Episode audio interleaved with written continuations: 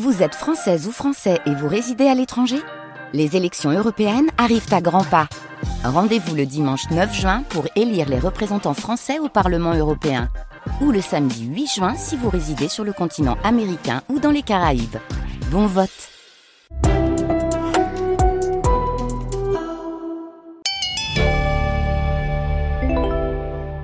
On est le lundi treize décembre, il est sept heures trente-neuf. C'est le premier jour de la dernière semaine avant notre pause. Faut pas perdre le cap. Le cap, c'est commencer à réfléchir à ce qui nous restera, à nous, victimes, à faire une fois que le procès sera terminé. Parce qu'envoyer des mecs en prison va pas du tout régler nos problèmes.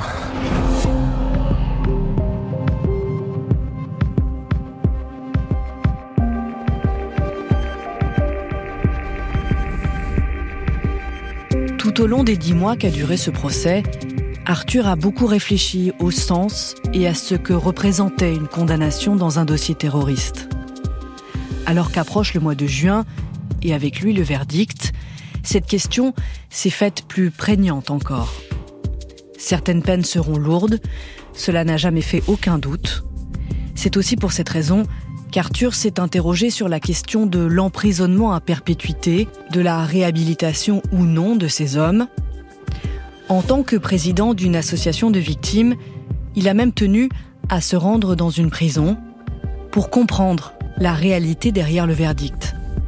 Puis est venue début juin, l'heure du réquisitoire, les peines demandées par les avocats généraux, et enfin, le vingt-neuf juin, l'énoncé des condamnations et la fin de V treize, mais pas tout à fait la fin de ce podcast, vous l'entendrez. treize novembre, Trois voix pour un procès, épisode onze, Le sens de la peine. Vendredi, je suis allé visiter une prison. Euh, une prison où passent des djihadistes euh, quand ils sont incarcérés. Euh, et euh, une prison dans laquelle certains de, des condamnés du procès, je pense, pourraient aller, ceux qui ne sont pas condamnés à des peines trop longues et, et qui n'iront pas en maison d'arrêt. Je voulais faire ça pour moi, euh, pour euh, comprendre un peu à quoi ressemblait euh, l'endroit où on allait envoyer ceux qui seraient condamnés à ce procès. Je ne me vois pas commenter les peines, mais je pense que je vais devoir le faire, et je ne me vois en tout cas pas le faire euh, sans savoir à quoi ça correspond, euh, ces années de vie derrière les barreaux. C'est vraiment un monde à part. C'est un monde qui m'a pas forcément l'air de briser les gens s'ils y restent pas trop longtemps. C'est sûr qu'évidemment ça fait pas du bien, mais euh, je pense que par rapport à l'image que j'en avais, en tout cas, il y a plus d'espoir de formation, de réinsertion et de, de lien avec le monde extérieur euh, que ce que j'espérais. Et donc voilà, voir ce milieu carcéral, imaginer euh, des gens enfermés là pendant des années pour euh, contrebalancer le mal qui a été fait le treize novembre et à la société et aux victimes et à moi, c'est quand même étrange. Euh, j'ai l'impression que c'est faute de mieux qu'on fait ça et qu'il y a là aussi besoin d'une réflexion globale. Ça m'a refait penser à cette anecdote, je ne sais pas si je vous l'avais racontée, où euh, j'étais avec mes enfants, place d'enfer. Et on entend les, les sirènes des, des escortes, le convoi des accusés qui va de, des prisons, je les croise souvent, je vous l'avais déjà dit d'ailleurs, euh, qui va de Fleury en fait jusqu'au palais de justice et qui passe par là. Je vois que ça inquiète mon fils de voir tous ces gyrophares et tout... Euh, Voilà, et les sirènes, la police, ça, ça va vite, et cetera. Et donc, il me demande, mais c'est quoi, qu'est-ce qui se passe et tout. Donc, je lui dis, voilà, ce sont les accusés qui vont à l'audience. Mais ils viennent d'où, maman, les accusés ? Bah, ils viennent de la prison. Et euh, il marque un temps d'arrêt, il réfléchit, et puis, euh, puis il revient vers moi. Et là, il me dit, mais je comprends pas, le procès, c'est pour déterminer leur punition. Alors, pourquoi est-ce qu'ils sont déjà en prison ? Et en fait, j'ai trouvé que dans cette question d'un enfant de sept ans, euh, il y avait beaucoup de choses, en fait. Sur voilà, sur le fait que nous, on, a, on juge complètement normal la détention provisoire. Et je suis pas en train de dire qu'il faudrait pas qu'elle le soit, hein, mais euh, c'est sans doute sain intellectuellement de se reposer la question de temps en temps. Place aujourd'hui au réquisitoire au procès des attentats du treize novembre. Les avocats généraux prennent la parole ce midi pour se relayer sur trois jours, Charlotte Piré. Trois jours et environ quatorze heures durant, les trois avocats généraux vont se relayer toutes les deux heures pour tenir sur la durée et tenter de convaincre élément par élément des charges qui pèsent contre chacun des accusés et des condamnations qu'il convient, selon eux, de prononcer à leur encontre. D'abord, l'avocate générale le démontre au fil d'une chronologie depuis de deux heures. Elle détaille le parcours des quatorze clandestins, leurs départs échelonnés depuis la Syrie pour renforcer la tête de pont belge. Le compte à rebours, dit-elle, est commencé. quinze heures de réquisitoire à trois voix pendant trois jours. Et sans surprise, Sophie, c'est contre Salah Abdeslam que la peine la plus lourde a été requise. Exactement, la réclusion criminelle à perpétuité incompressible pour l'accusation. Abdeslam, seul membre encore en vie des commandos parisiens, reste idéologiquement, comme il l'a dit dès le premier jour, un combattant de l'État islamique qui a déposé trois bombes humaines au Stade de France. Il a du sang sur la conscience. On est le dix juin, il est dix-neuf heures et euh, je rentre du palais. C'était le dernier jour des réquisitions et, euh,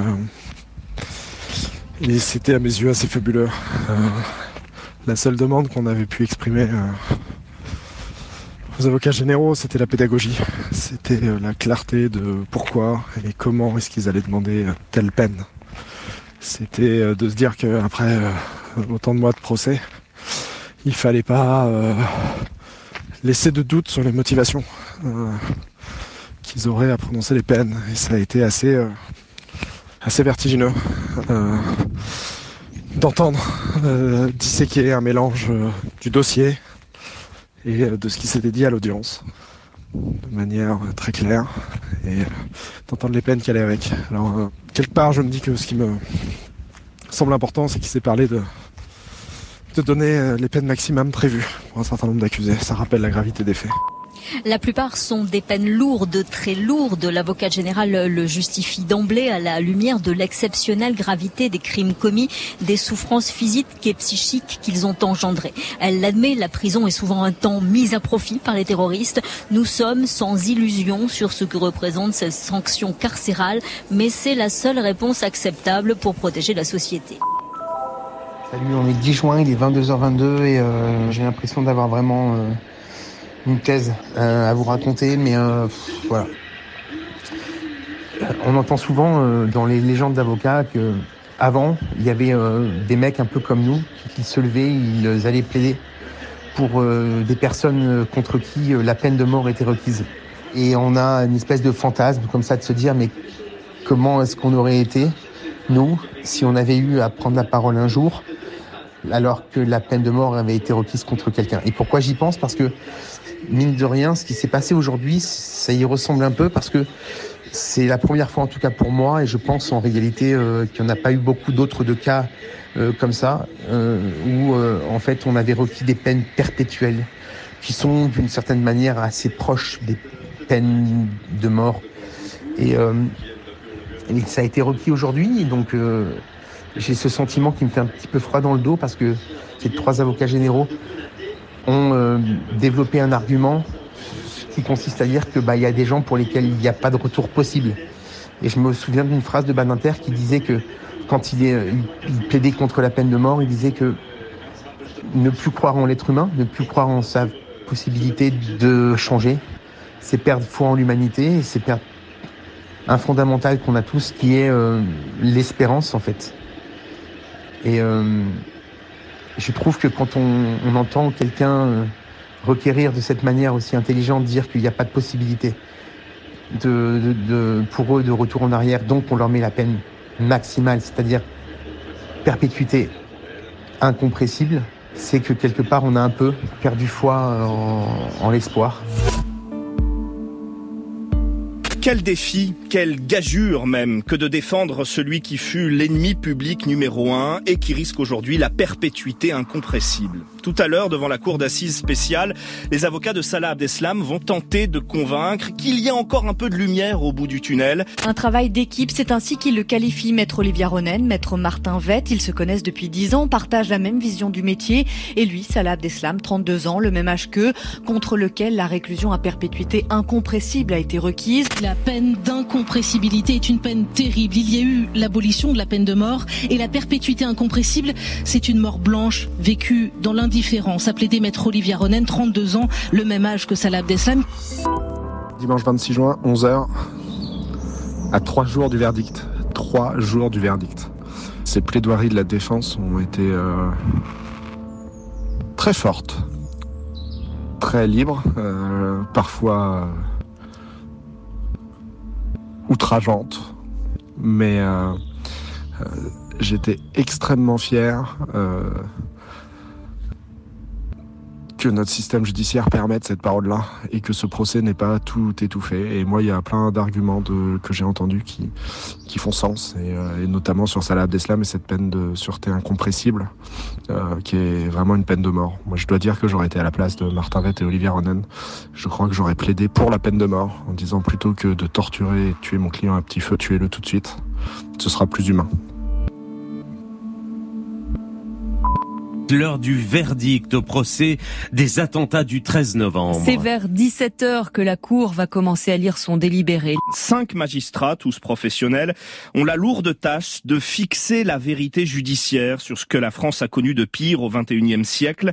Les réquisitions vont de cinq ans de prison pour les petites mains à la perpétuité incompressible pour Salah Abdeslam. On est le vingt-neuf juin, il est huit heures cinquante-sept. Je viens de déposer mes enfants à l'école et je pars au palais. Parce que ça y est, cette fois on y est. Je me rappelle, j'avais eu exactement cette expression la veille du début du procès. Bah, cette fois on y est au verdict. C'est une énorme journée qui s'annonce pour moi. Euh, maintenant, voilà, il va falloir euh, à la fois passer cette journée et en profiter. Parce que tu avais raison, Arthur, quand tu disais que... que c'est important d'en profiter aussi de ces derniers moments et de vivre cette aventure jusqu'au bout. Même si pour moi, les jours de verdict, c'est toujours un peu compliqué. J'ai toujours mal au ventre juste avant que le verdict soit prononcé.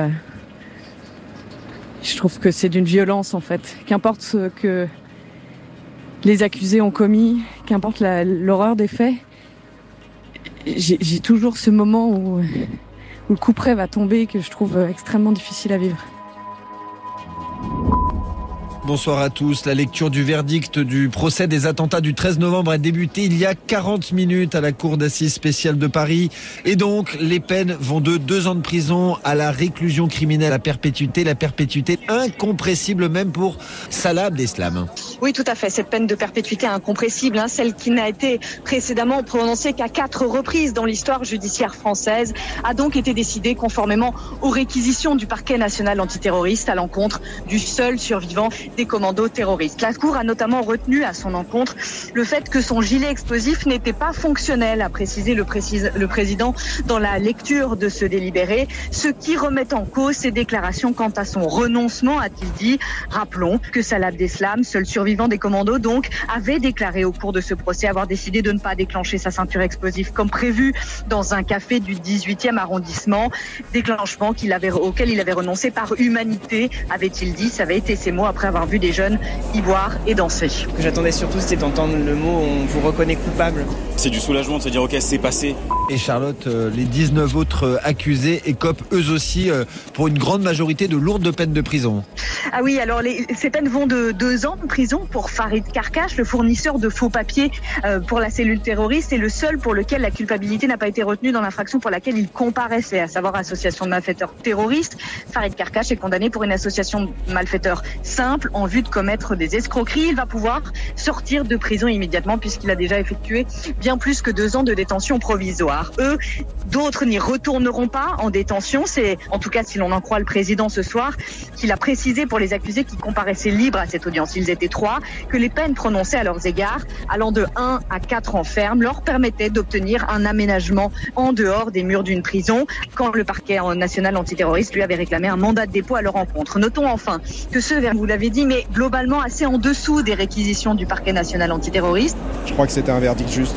J'ai vu les visages des autres parties civiles dans la salle quand on a dit que les trois accusés qui comparaissaient libres sortaient libres et, et tout le monde avait l'air satisfait. Sur les cinq peines de perpétuité réclamées, seules deux ont été prononcées à l'encontre de Mohamed Abrini, l'homme au chapeau des attentats de Bruxelles, et donc de Salah Abdeslam, on le rappelle, pour qui une euh, peine de réclusion à perpétuité incompressible a été prononcée ce soir. Merci Charlotte Piré, en direct de la Cour d'assises spéciale de Paris.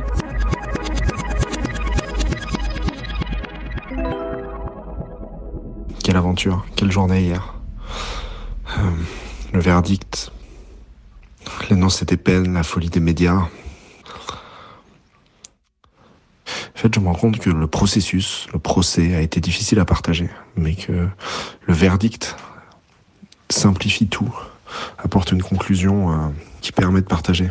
Et donc j'ai l'impression que c'est aussi la beauté d'un verdict d'être partageable.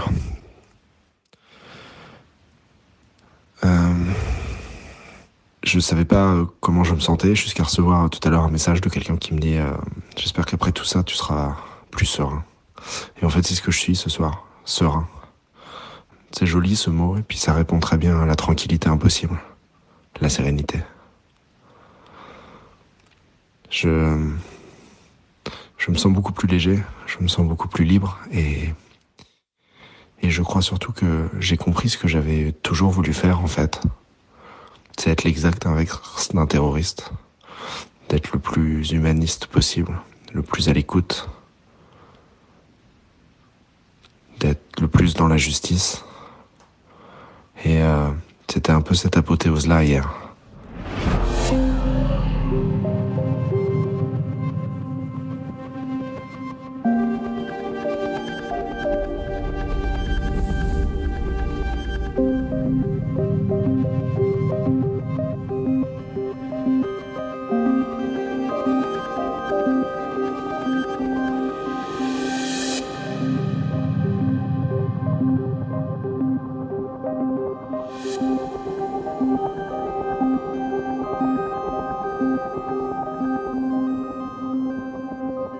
Dans le prochain épisode, que restera-t-il de ce procès ?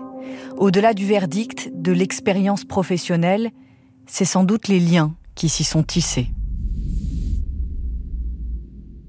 treize novembre, Trois voix pour un procès, est un podcast original de France Inter.